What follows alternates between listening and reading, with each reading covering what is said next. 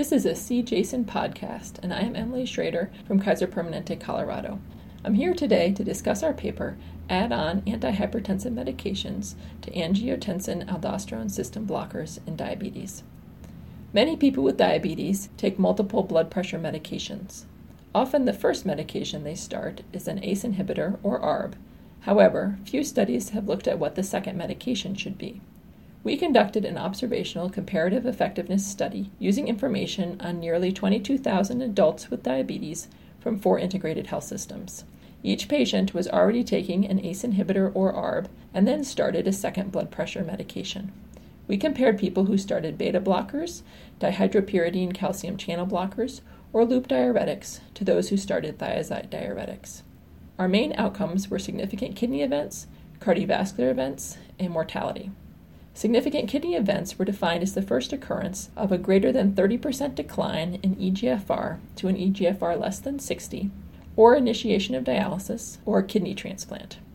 Cardiovascular events were defined as the first occurrence of a hospitalization for an acute MI, acute coronary syndrome, stroke, or congestive heart failure, or CABG or PCI, and were only examined in those free from cardiovascular disease at baseline.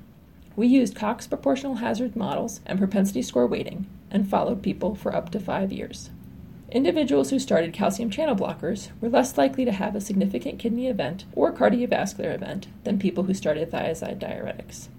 Individuals who started beta blockers were less likely to have a significant kidney event and more likely to have a cardiovascular event than individuals who started thiazide diuretics and individuals who started loop diuretics were more likely to have a significant kidney event or cardiovascular event, and also had higher mortality than individuals who started thiazide diuretics. Overall, our findings complement recent guidelines and suggest benefits to the use of calcium channel blockers on kidney function among patients with diabetes who are already on an ACE inhibitor or ARB and require a second blood pressure medication. Thank you for listening to this segment of the CJASN podcast. This podcast is copyrighted by the American Society of Nephrology, all rights reserved. All content in this podcast is for informational purposes only and is not intended to be medical advice. This podcast should not be used in a medical emergency or for the diagnosis or treatment of any medical condition.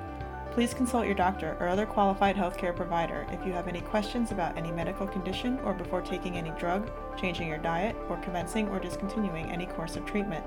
Thank you for listening to this podcast of the American Society of Nephrology.